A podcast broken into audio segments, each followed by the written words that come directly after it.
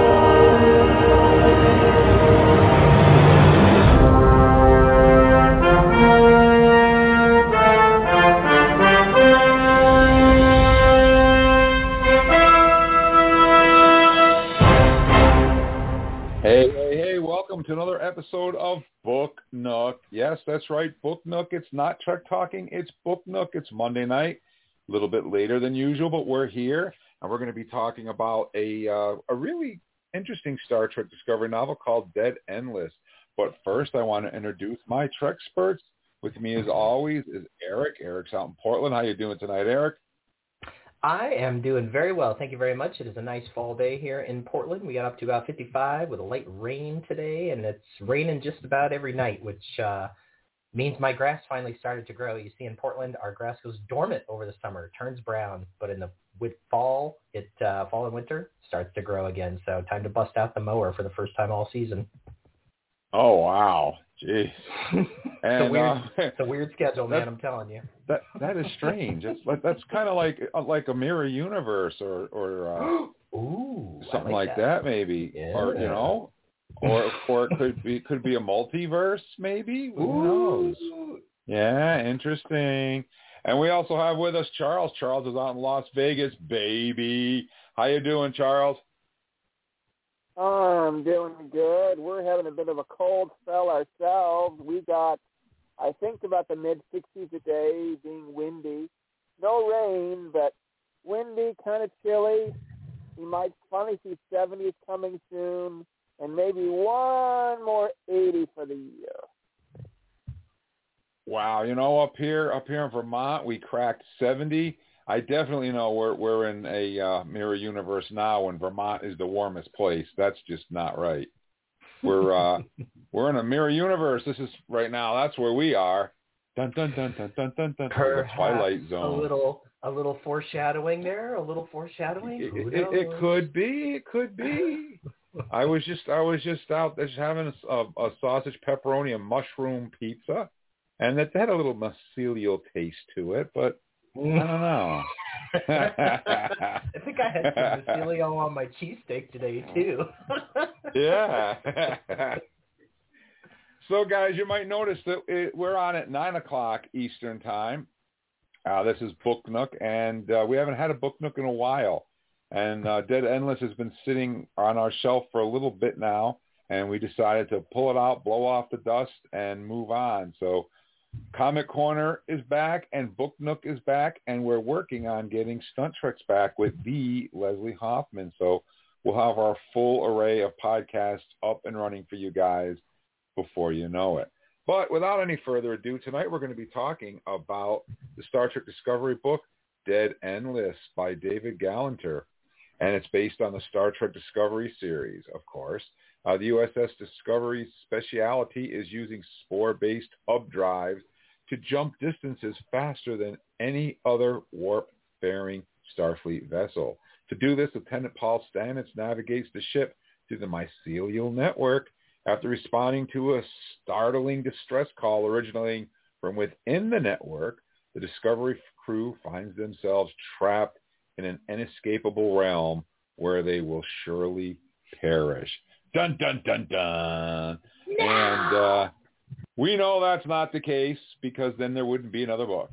So uh, we know they don't perish. But that's what we're going to be talking about tonight. Our phone number here is 646-668-2433. I'm eagerly awaiting November 18th. I hope the Discovery theme song at the beginning of the show puts you in the mood to talk a little Discovery. Uh, so we're going to dive right in. And uh, I just, I want to start off here uh, by saying that, uh, spoiler alert, I, I guess we should start off with that, right? I mean, is this? Yeah. Yeah, I think Yeah. you got to. I think you got to do it. I think you got to do it because uh, Book Nook is all about the spoilers. So cue it up, Jim. Yeah, yeah, that's I got to find it. You know, I don't know why they don't put these things in alphabetical order. So It'd be so much easier to find, don't you think? It's, I got I got to scroll through 97 sound bites to find the one I want. But um, we at any rate, well, the old ones. well, I, you know, I thought about that, but you never know, and I want to pull one of them out, you know, That's from time true. to time. Sometimes there it is. There it is. So here's your warning, guys.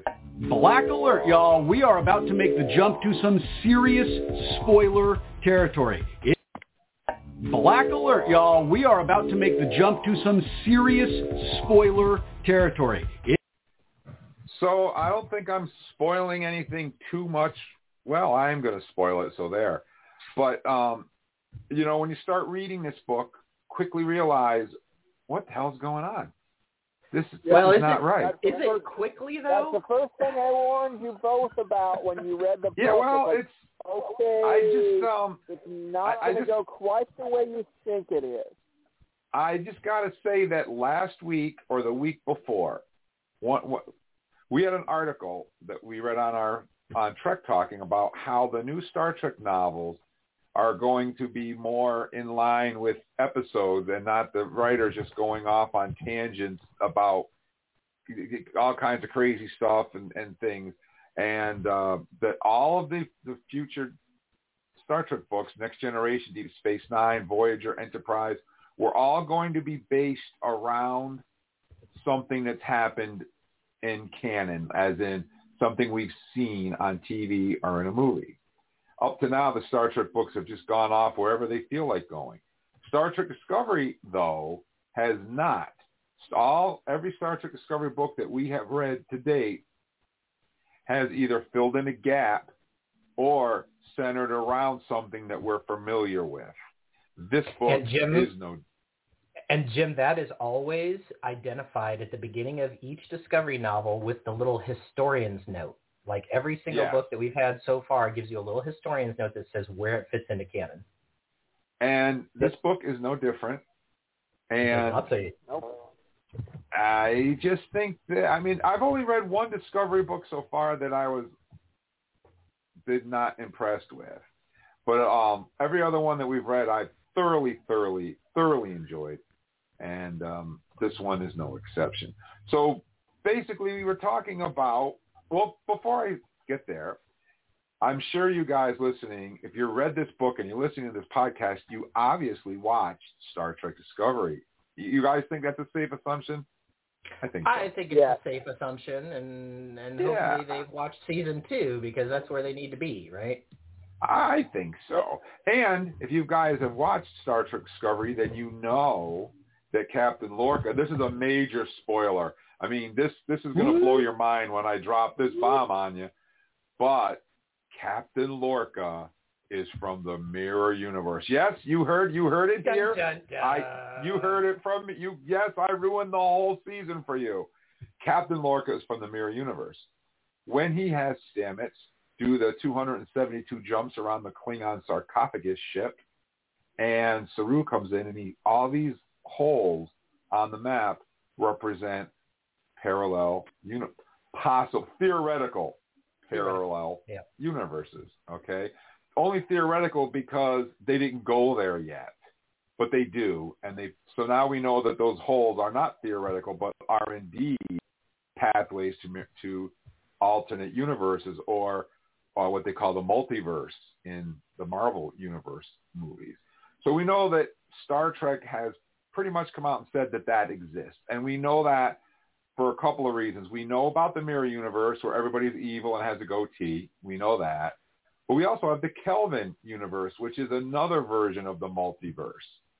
So we've seen versions of the multiverse on Star Trek before. It's nothing new. But in this case, we see a third multiverse, which is very interesting, actually. And in this particular multiverse, what would happen if Michael Burnham was able to stop the Klingon War before it started? Now, now we can go around and around and around with this. I personally don't believe that she started the war in the Vulcan Hello. I I think that I just don't think that she was responsible for the whole thing. And we can talk about this till we're blue in the face, but um, I just don't feel that her actions solely started the war. But in this multiverse, in this alternate universe, that never happens. Georgiou never dies, and she becomes the captain of the Discovery.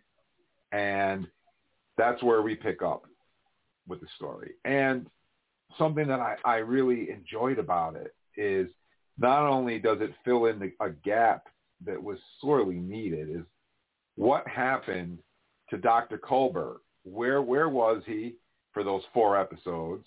Um, how did he get there? What did he do there? How did he survive there? But the author really did something awesome because the author pulled in Ephraim from the short treks Ephraim and Dot. You guys remember that animated one with yep. the tardigrade and the yep. DOT repair droid. Um, it was a great animated episode that goes through all of the different Star Treks. We, it's really fun. Anyways, he brings Ephraim into it, and Ephraim and Culber hang out in the mycelial network, and it's it's it's really interesting. It's a lot of fun, and I I, I really enjoyed it. Um, it took me a little while because he kind of talks like Yoda, kind of ish, sort of like. Well, it, it, except that he always says the difference with Yoda is that he just switches where his verb is, but with Ephraim, he he's uh, he always says yes and no, like every single sentence well, is binary. He yes. But the thing is, wait, he doesn't really sit there and change his verbiage. He comments past, the present, and the future. All at the same time. And possible future at the same time. And possible yeah, states of of of being within each one. So he both is and is not currently. That's both present tense, but it's either. But he'll say he is and is not, which is so trippy. And, and I, and it took me a little bit to get used to reading when he talked. Um, it took me a little bit to pick up to to get that straight, but um, I, I did enjoy it actually. I thought it was really clever the way the author, you know, squeezed him in there and actually fleshed out that character and turned turned him into a full fledged character, which we don't really know much about him. We saw him floating around in the animated short trek, and uh, you know Michael and uh, and Tilly um, let him go with some spores, and he flies off into space, presumably into the mycelial network. Um, and they do refer to him in the book as Ripper, which is interesting because that's what they yep. named him on Discovery. So I thought that was a, a nice little tie-in. But one of the things that I I, I kind of got a chuckle out of, and the last book we talked about, I remember specifically that there was a lot of Star Wars references in the book, and Three Marks at 210 was one of them. Um, in Star Wars, they always said that three marks at 210 and Luke looks up and there's three TIE fighters. And, and unless you were a total Star Wars geek like me and knew that, you wouldn't catch that. Well, in this particular book, uh, Tilly is trying to communicate with the spore people. I forgot what they're what were they called. I, I've um what were the names oh, of the, the? oh, the ju, the Ju Jella. Yeah, I'll think of it. Yeah, it's like that. Yeah, then they're not stalactites. Something with they're a J. They're, but this, something with a J. There's something different, and she's trying to communicate with them, and she starts humming five notes from a movie. Oh, Yeah. And at first, that race, yes. dun dun dun dun dun. I'm like, yep. oh my god, it's it's it's Close Encounters of the Close Third Encounters. Kind, and I got a chuckle out of it because I'm thinking to myself, wait a minute, Close Encounters of the Old Kind of the New Kind is old right now. It, 3,000 years from now would be ancient history, but Tilly still remembers it, which is cool because she also likes David Bowie and Prince. So it went, it fit with what we know about her character, and I, I got a little little chuckle out of that um, because they didn't mention Close Encounters, but that's what they were talking about, and I just I I I enjoy it when an author throws something in like that that that really has no impact on the story whatsoever. And um, if you caught it, great. If you didn't, great. But in this case, I caught it, and I was like, "Oh wow, Close Encounters of the Third Kind. That's that's funny." I just I got a chuckle Yeah. out of it. But um, I I I I enjoyed it. I really uh, I really did. Once I once I wrapped my brain about what actually was going on, and that this entire this entire story happens in the multiverse, and none of it is relevant to what what we know. And uh, it, it was also really cool to see the Glenn and um, Stamets. I forgot the guy's name. The uh, the guy that gets turned inside out in the first season of Discovery that helped Paul Stamets just um, build the Yeah, his, drive. part, his, his partner. I'll I'll find his name. I cannot remember his name off the top of my head, but I'll find it here in a second. but it was really cool to meet him and the of the, the crew of of the Glenn that we never get to know because they all get turned inside out, and they show up, which is really cool. And um, Straw. Straal is the guy's name. Straw, that's With- it, Straw. which is why we kind of have to do the multi-universe because the Discovery can't be rescued in our universe. They actually need some another somebody from another universe to be able to save them because the Glenn in our timeline does not exist anymore. Exactly. And I um I thought it was really I thought that that Michael Burnham made a a, a really good captain the way they wrote her and Saru as as the, as her number 1 and um Landry is still alive in this particular multiverse because the Ripper never killed her because that never happened. So Landry in case you guys don't remember, she was a security officer before Nhan took over, and uh, she's alive and in this book. So it's really fun to revisit her character because we didn't get to. She's kind of like the Tasha Yar of Discovery. She kind of came and went before we really got to know her, and we get to know her in this book, which is great. And um,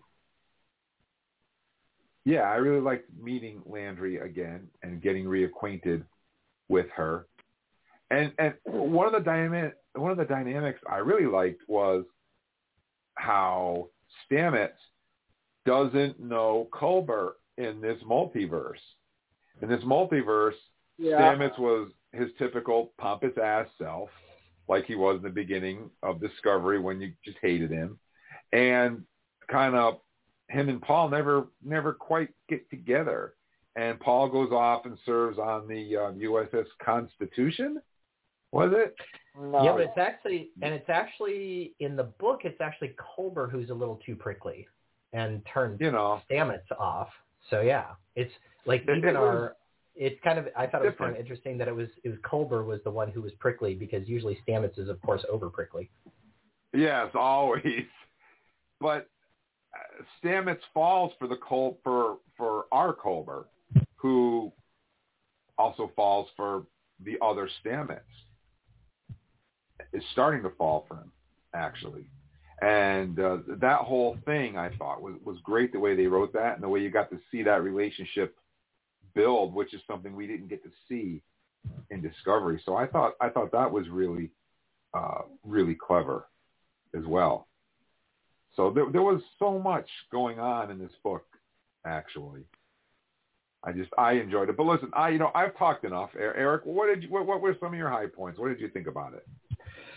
Um, well, it was interesting. I was so glad that I was reading this book with two friends and that uh, Charles had actually already read it by the time that I got around to it because I got about a fifth of the way through the book and I was like, you guys, I, I'm not sure I can keep going. Like I didn't understand what was going on. None of the characters were doing what they were supposed to be do, what they were supposed to be doing. People were alive that weren't supposed to be alive and I didn't. And Charles had warned us, and but I didn't really get it until the moment that they introduced um, um, Ca- uh, Captain uh, Sonequa Martin Green. you know, like Yep. once they introduce her in the book, then I was like, oh, now I get what's going on. So here's what I will say. I not knowing going in like if you're listening to us, you've already gotten the spoiler alert, so it's already been spoiled for you. But if you go into this book not knowing, I I personally found the first like fifth of the book in, incredibly frustrating. Uh, I did not like it. I was I was like, have they gone back to the old ways? Are they giving me a story here that doesn't fit into canon? Um, and then once I got it, I was like, oh, that's pretty clever. Okay, okay, I could get into that. So, so push through that first fifth. Um, I think if I were to go back and read it again, I'd probably like that part just a little bit better. But it it, it took Yeah. me a little bit. And then, you know, so then after that, you sort of get into the story and you kind of understand a little bit more about what's going on and you kind of understand where everything fits in the story. Um, some of my favorite parts, you've already mentioned some, Jim. So a, a Fram or a Frem, the tardigrade. So what, uh, one thing that I don't know if you guys know or not, but in the original, you know, idea, the original pitch for Star Trek Discovery, they wanted to have a tardigrade crew member that was actually like on the bridge, um, who would be just be a normal part of the crew. And and I think that you know part of it was special effects, and part of it was trying to figure out how to make a likable character that was a tardigrade. It was much easier to make a scary tardigrade and name him Ripper. sort of everybody out at the Yeah. beginning of the season. Uh, so it's cool that they brought that name back in Fram and Dot. And then, of course, they brought it back here. And so here's what I'll say. I did like his character. But through two-thirds of the book, every time you talk, you hear him talk, he's going to give you both answers every time. Yes and no. Left and right. Up and down. And it can become just a little bit maddening after a while. Like you, you just realize that every time he opens his mouth, he's going to say both things. And so any question that Culber asks him or anytime anybody talks to him, the answer is sort of meaningless because the answer is yes and always, right? Um, so that, that part was a little frustrating to me. And, and then, you know, the fact that none of these are the Prime Universe characters and none of them are the Mirror Universe characters or any of the characters that I've really gotten to know except for the Culber who's stuck in the mycelium network, I I kind of was reading through the book like, oh my gosh, I just realized any major character could die at any point along the way and it really wouldn't mean a thing, right? Because it only happened in this particular universe. So I think the concept was really interesting. I loved the Stamets and Culber stuff in this book. That was probably my favorite part of the book was them exploring their feelings of what does it actually mean? Like if you met your partner from a different universe, is it right or wrong for you to fall in love with that person if you already have somebody else waiting for you back at home? I think that's a really, really interesting question, and and this book actually explores that pretty pretty deeply, I think, and it explores the feelings of the two men and like which one is which one has kind of already been on board the whole time, and which one is like, oh yeah, that's right, you were that weird dude that I saw many years ago, and oh gosh, you are kind of nice, you know. I just I really liked the Stamets and Culber stuff throughout the book, so that was that was probably my favorite part.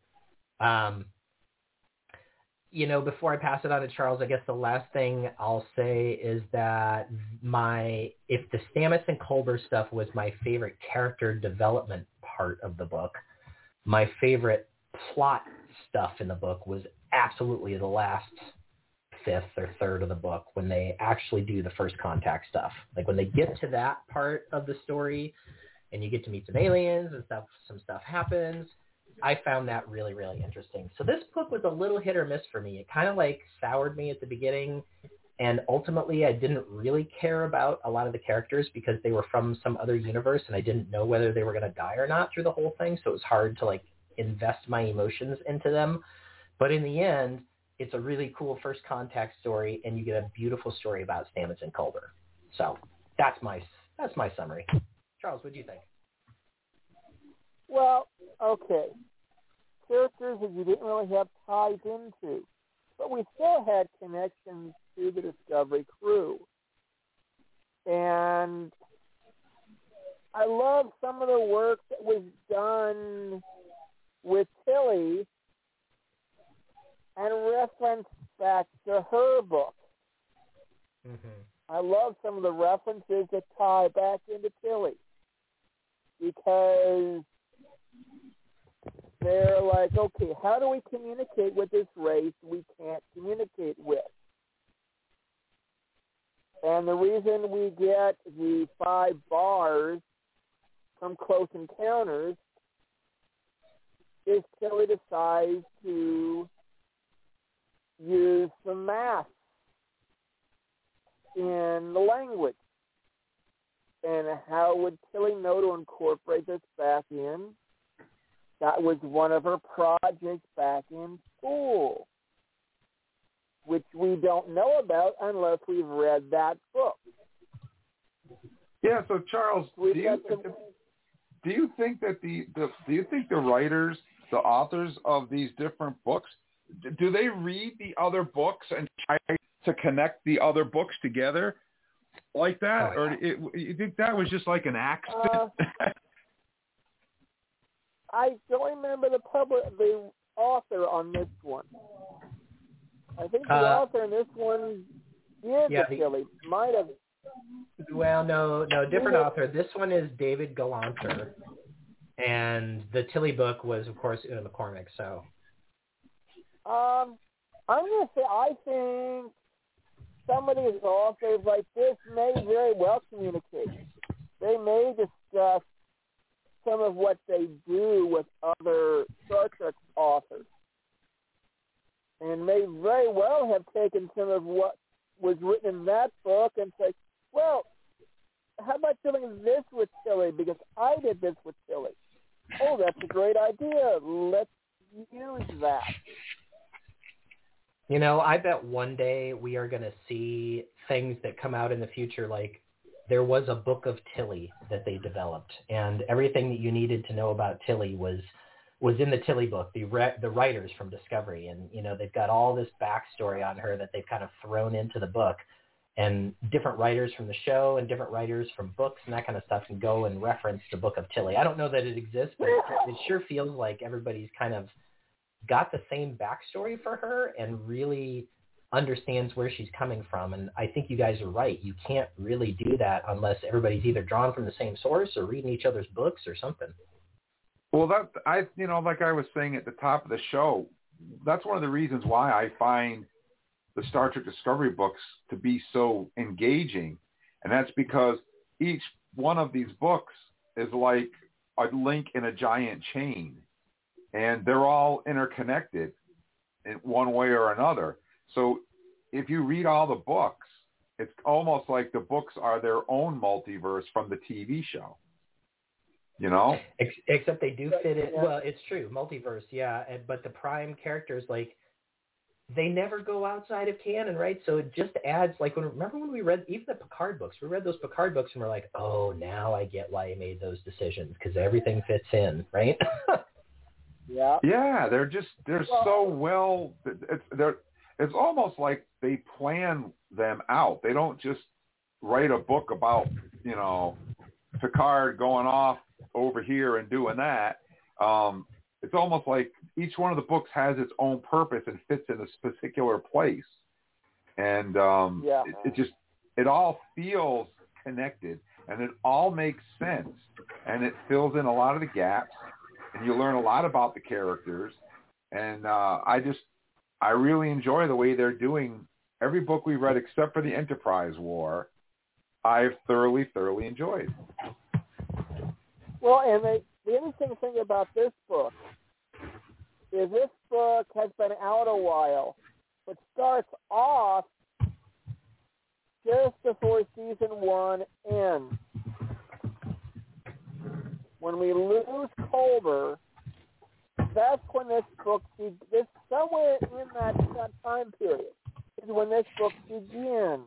And then I don't remember exactly when, but somewhere in the middle of season two is when this book finishes. And we get that jump in there where it's like, okay, we're not doing a prequel. We're kind of tying in, filling in the holes from end, near end of season one to the middle of season two. Well, wait a minute. Culber came back. Well, how did Culber come back? And we learn why and what happened to him to reach that point. And what he went through. And he went through a lot because he was caught in the mycelial network. And how to deal with being there inadvertent way of getting oneself rescued. And then left stranded. I thought again. it was cool how um I forgot the name of what did Paul say? Paul, when he was trying to navigate the Discovery home from the Mirror Universe, and he said there's a clearing, wasn't he? Said Oh, he something said like there's a clearing in the forest. There's a That's clearing in the They go there. right, and that's exactly what Culber had to do. He had to find the clearing. The the, the I forgot how how it how he, had he to put. find, he, he- had to find his clearing in the Right. forest. Yes, he had Right. to find Not to he find had to find his way clearing. back to the He needed proper to find clearing. his clearing. and it was like, well, that's that's exactly what Stamets was doing when he was trying to get the Discovery from the Mirror Universe back to where they belonged. And Yeah, Stamets the uh, and Culber the did, idea- had to do the same thing. That's right. And the idea being that the, the mycelial network itself is the forest and the universes are the clearings and they're all connected Yes. together. Yep, I thought that was really really clever the way they they did that. Because Can you guys, uh, sorry, go ahead, Jim. And then I have a Because- question. Culber was, was I, Culber was thinking about staying there with Paul. In the mycelial and, uh, network? he he was going to stay in that universe with Paul. Well, Yeah. it's true. It's true. He was going to go with him, but the but uh, I'm trying to remember. Is it was there something that prevented him from going with, Yes. or yeah, He there was, wasn't right? he wasn't allowed to escape. He wasn't allowed to go through a clearing. He needed to go It through has clearing. his clearing. Which is Right. so interesting, right? Because that is almost like antithetical to the idea of traveling between the prime and let's say the mirror universe.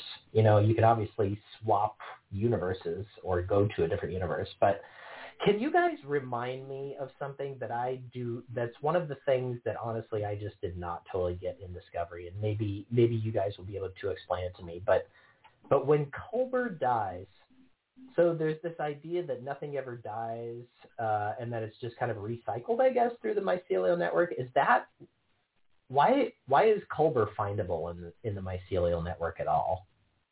And like, are all dead people findable in the mycelial network? No, I think he got himself trapped in the mycelial network. But how? But how? How did he get trapped? Well, I, I, I, I, me personally, you remember the beginning of Discovery when when Paul and um, and Culber were brushing their teeth, and they walk away from the mirror, and the reflection of Paul stays in the mirror after they walked away. Sure. Yeah. Remember that? Remember that scene? Way back in season one. Yeah. Yeah. Yes. So uh, basically, the way I understand it and the way I, I took it is that Paul Stamets, it, it- it basically is is the mycelial network. When he when he jumps the ship and he goes there, he's seeing all the clearings and the entire network, and he's connected to all of it simultaneously. When when he got when he got lost there, when evil Stamets was trying to destroy the mycelial network in the mirror universe, and he was trapped there, and then our I'll call him Prime Paul, when, when, and Prime Paul went there. He he created a connection to our world. He didn't know that that Culber was dead, and he created his version of Culber in the mycelial network to help him find his way back to the proper clearing. And the mycelial network recreated uh, Culber through what Stamets, through Stamets's uh, creation, and, and basically reincarnated him in the mycelial network. That's the way I understood it. Interesting. So that puts uh, Stamets into the pilot seat of being able to create life in the mycelial network. Well, no, he didn't. He didn't create or it. maybe The- maybe the mycelial network created life. But Yeah, the mycelial his, network- Maybe the but from mycelial his network whim, was able to take Col- take take Culber before he died and save him by implanting him in the mycelial network. Yeah, I mean, I think that what what is interesting is I think that every time they kind of talk about the mycelial network, they talk about this concept that it it is the thing that connects all things together. It's like the force, right? Except it's a except it's more of a place that you It's- can you know go what? to. It's- It's like the Schwartz be with you. and and so if if the mycelial network connects all things together, that means when something whether something's alive or dead or halfway in between or whatever, it doesn't matter. It's all part of the mycelial network. And the thing that Paul can do because he has tardigrade DNA is he can go in there and he can actually manipulate things inside the mycelial network. And the um, the aliens that live in the mycelial network that that uh, what's her name talks about that I cannot think of the name of right now they are they are part of that too because they they live in the mycelial network um, and they help kind of and then when when when Culber's reborn he's reborn into that little transporter sack thing that came from the spore that grew on Tilly right Right. so kind of like when they when they created Tilly's uh, dead friend there. Um, which whose her. name I was just trying to think of right because she's the one that talks first about the aliens and what their name is and I wish I could remember their name it's something with it it's Was like it the Jal- J-Sep? the the, the Jo- J-Sep? Joseph. Joseph. Yeah. That's it. Yep. That's what it is. Yep, that's what it is. Yep. But that that's the way I I took it. Basically, was that the mycelial network they can create uh, life. They can create um, our life. They can create life in the mycelial network and bring it to whatever plane of existence it needs to be in. Because and all life Stamets, is connected through the mycelial network. that's yeah, that's the way I took it. I, I don't know if Stamets, I don't know if Stamets created the life. I think it was the the mycelial network that created that recreated. Um, because remember, we went through a few episodes where Paul felt lost and and didn't know who he was and was trying Oh, to yeah, deal with Saints- the whole, you yeah, know. Saints of Imperfection is like episode five, I think, of uh season two. So there's like a solid four or five episodes there where he's feeling pretty sorry for himself. I mean, he beats the crap out of Ash Tyler, and Saru just sits back and watches. Lets him I do mean, it. yeah, I mean, there's a Yeah. whole. and It's not like he just came back and and he was here. I mean, he, he Yeah. had to to work through what happened. Is he still him? You know, uh, you know, he actually, if I remember, yeah, he broke up with Paul and moved out of his quarters at one point. Um, Yeah. and it, took it took Jet Reno and her hangnail to bring them back together. you know, so I think I think that um, that the mycelial network created what Paul needed to get back out and to get back where he needed to be, and that was Culber. And um, because Paul draws his strength from Culber, but Paul didn't know that Culber was dead at that time yet. So it's another philosophical kind of conundrum, kind of like the transporter. You know, there there's a, philo- a philosophy of if you're transported from one place to another and it breaks down all your molecules, you know, are you the same person when you get to the other end? And I think the answer is yes, and that's been proven. I think somebody wrote a paper on it, but it's it's kind of the same thing here. Like it, you know, uh, if you if if if Culber dies and then is somehow recreated through the mycelial network, is he the same Culber? Right, and that's that was one of the things that he had to figure out. And it took a couple of episodes for him to. Um, he even went. Remember, he even went and talked to Admiral Cornwell about it because she was a psychiatrist.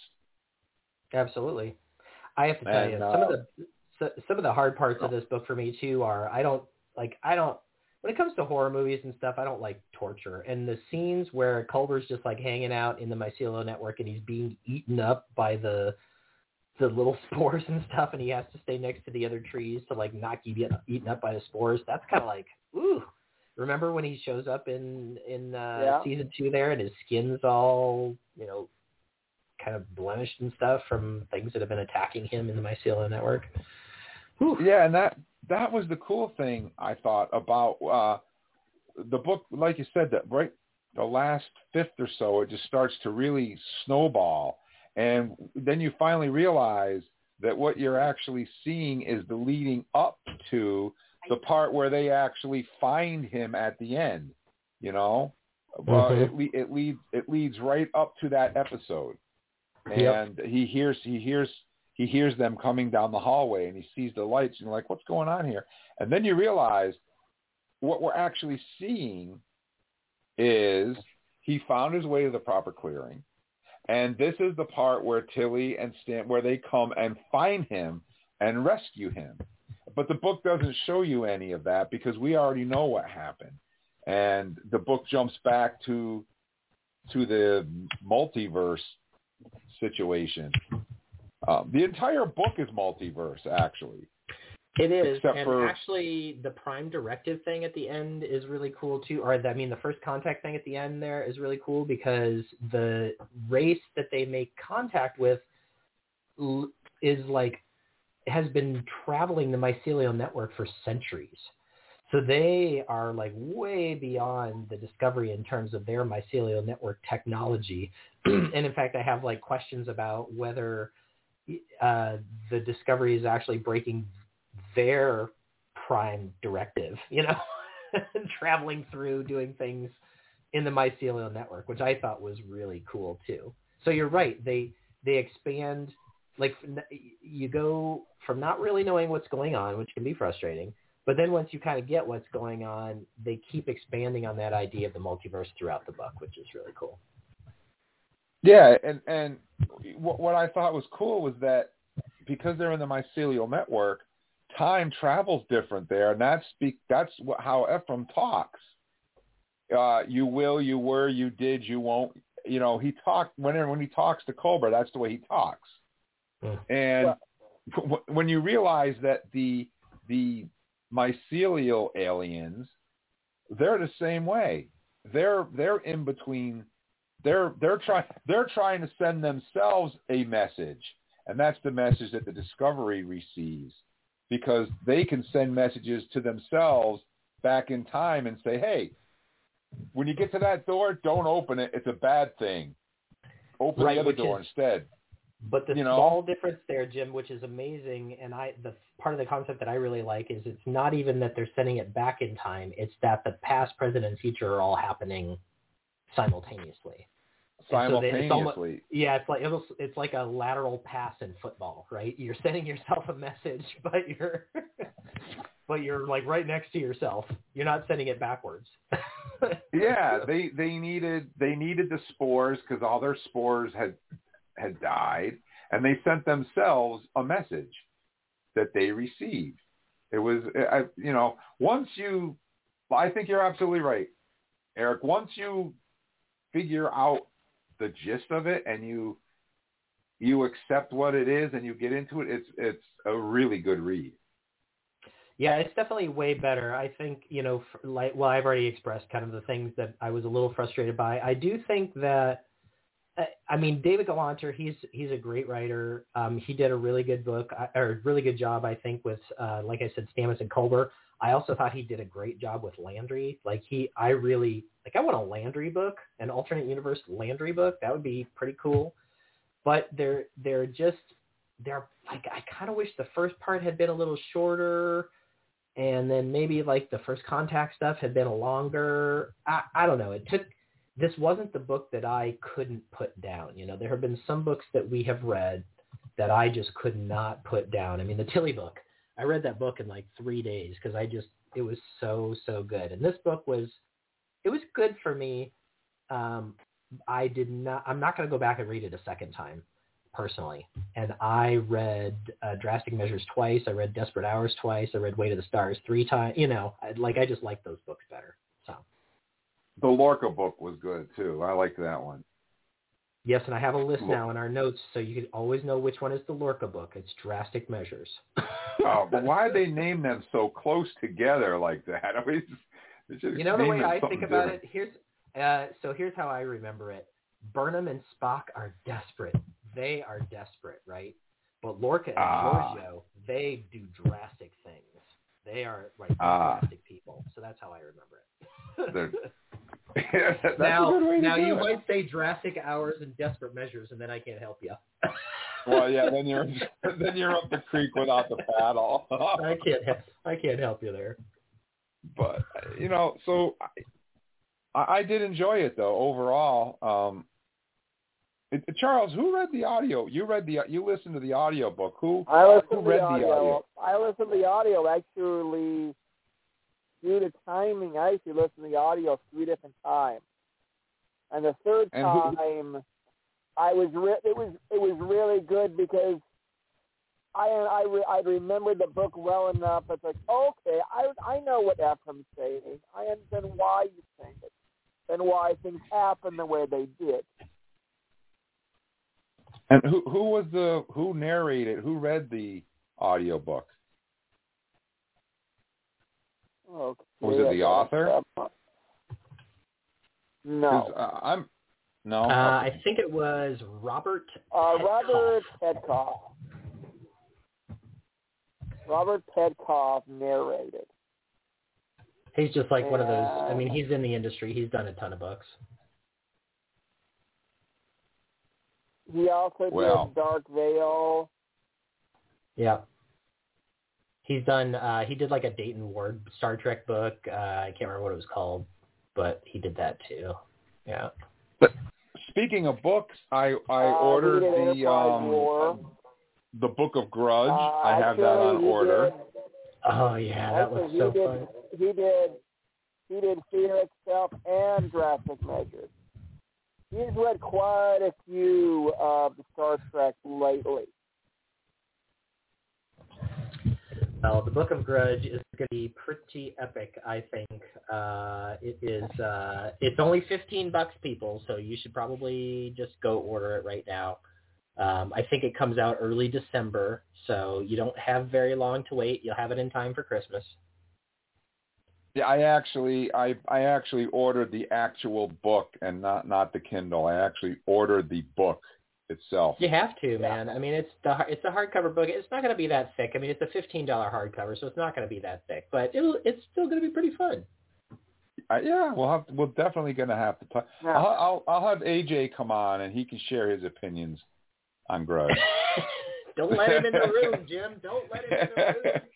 no, now he's, here's he's a, actually here's a question. Here's a question for you two. What do you think of the scene when Burnham finally gets the energy, en- the engineering door open? Yes, and finally started to be able to communicate with the alien. What do you think of that scene? And could you have pictured that in your head?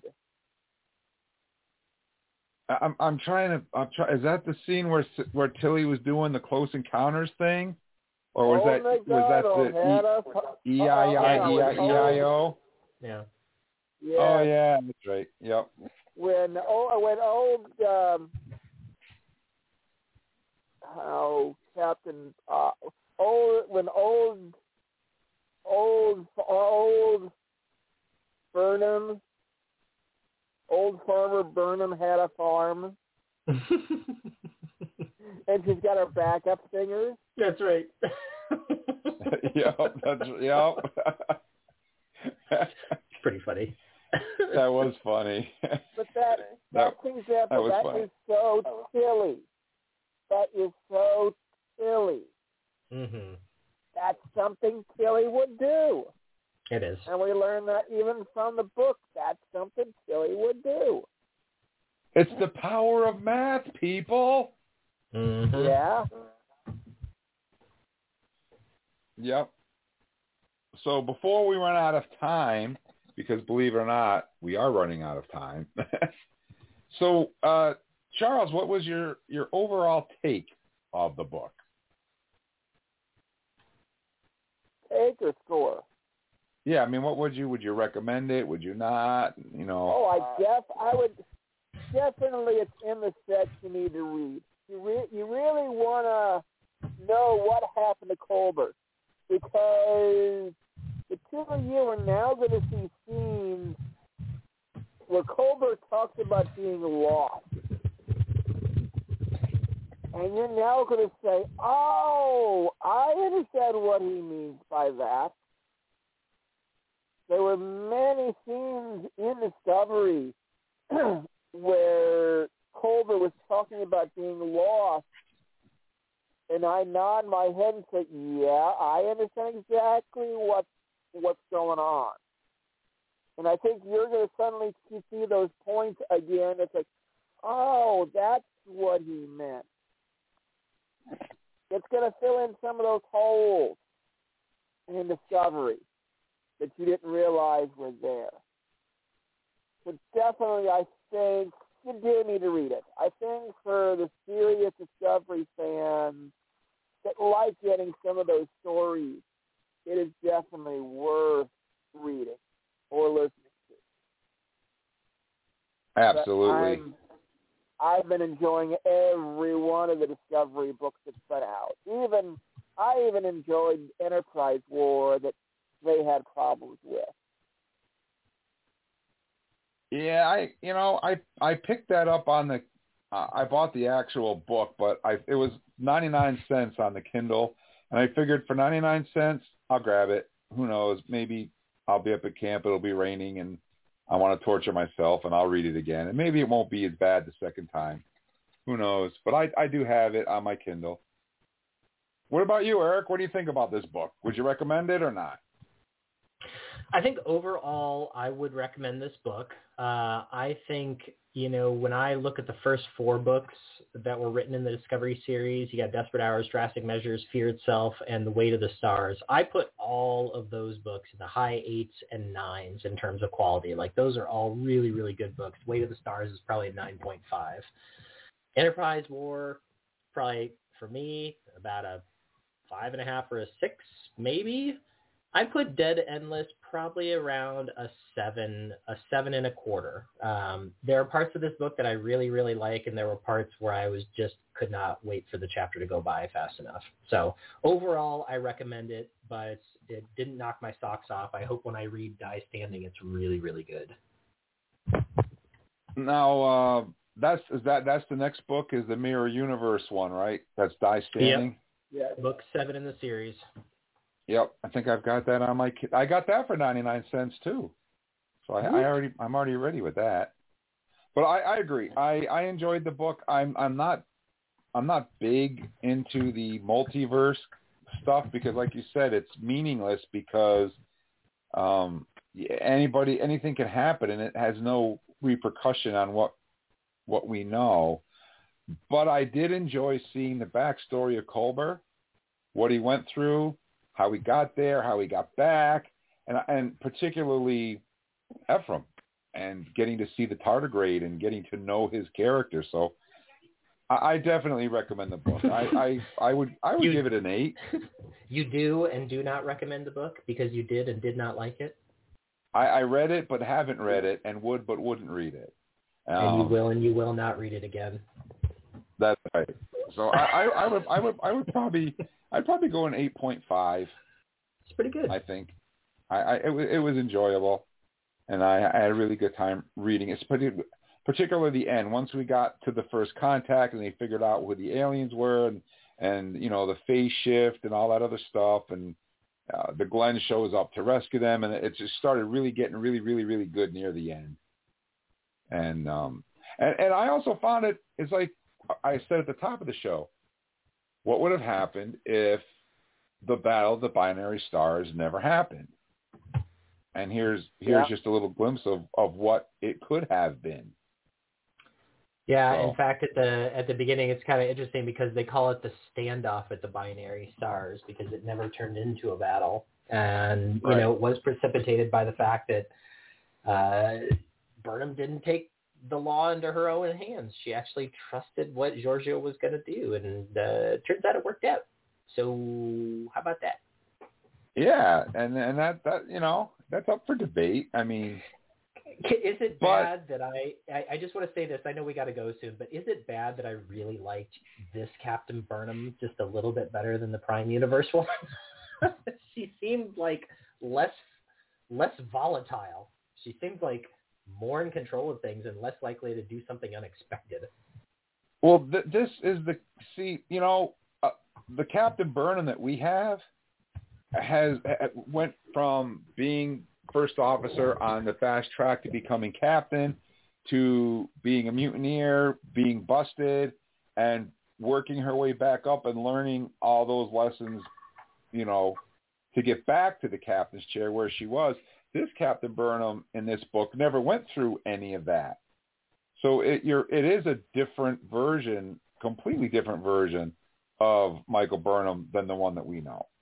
You're less absolutely of a chip right. on her shoulder, less of a chip, and I, I just, you know, I'm not saying that's a bad or a good thing because I think Burnham's chip on her shoulder in the show is part of her character, and it is an important part of her character, and I respect that for sure.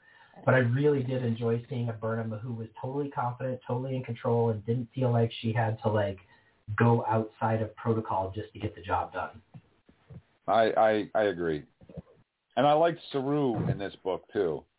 I thought Saru, yeah, Saru was her yeah. her ever faithful first officer. I, I enjoyed it.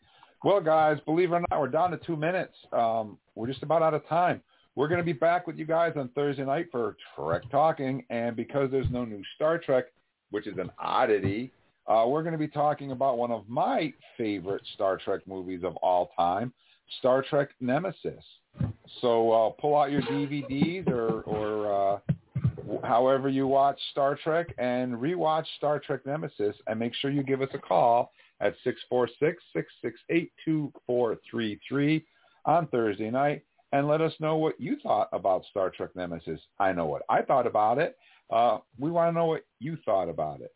And we also have a Star Trek news and Star Trek birthdays and around the globe, and we're going to have a lot of fun on Thursday night. So Make sure you tune in and visit us on our Facebook page at Trek Talking and Beyond. Spell that all out and uh, give us a like, give us a follow.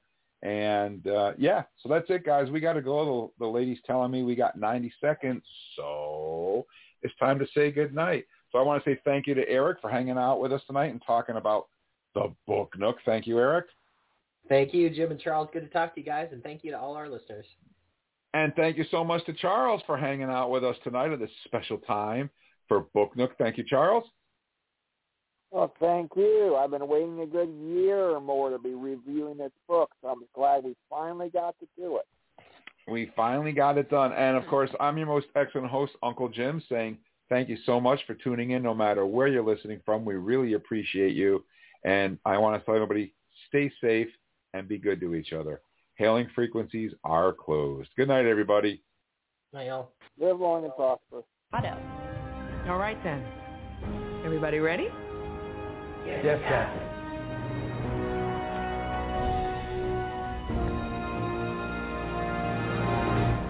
fly.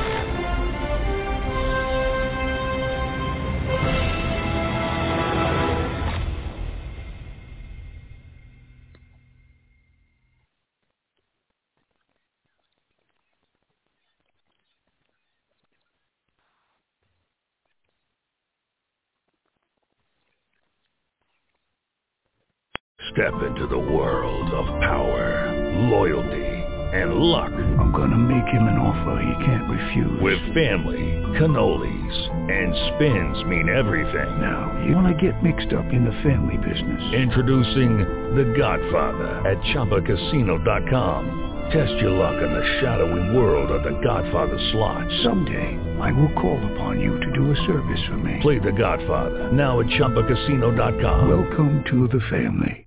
VGW Group. No purchase necessary. Void where prohibited by law. See terms and conditions. 18 plus.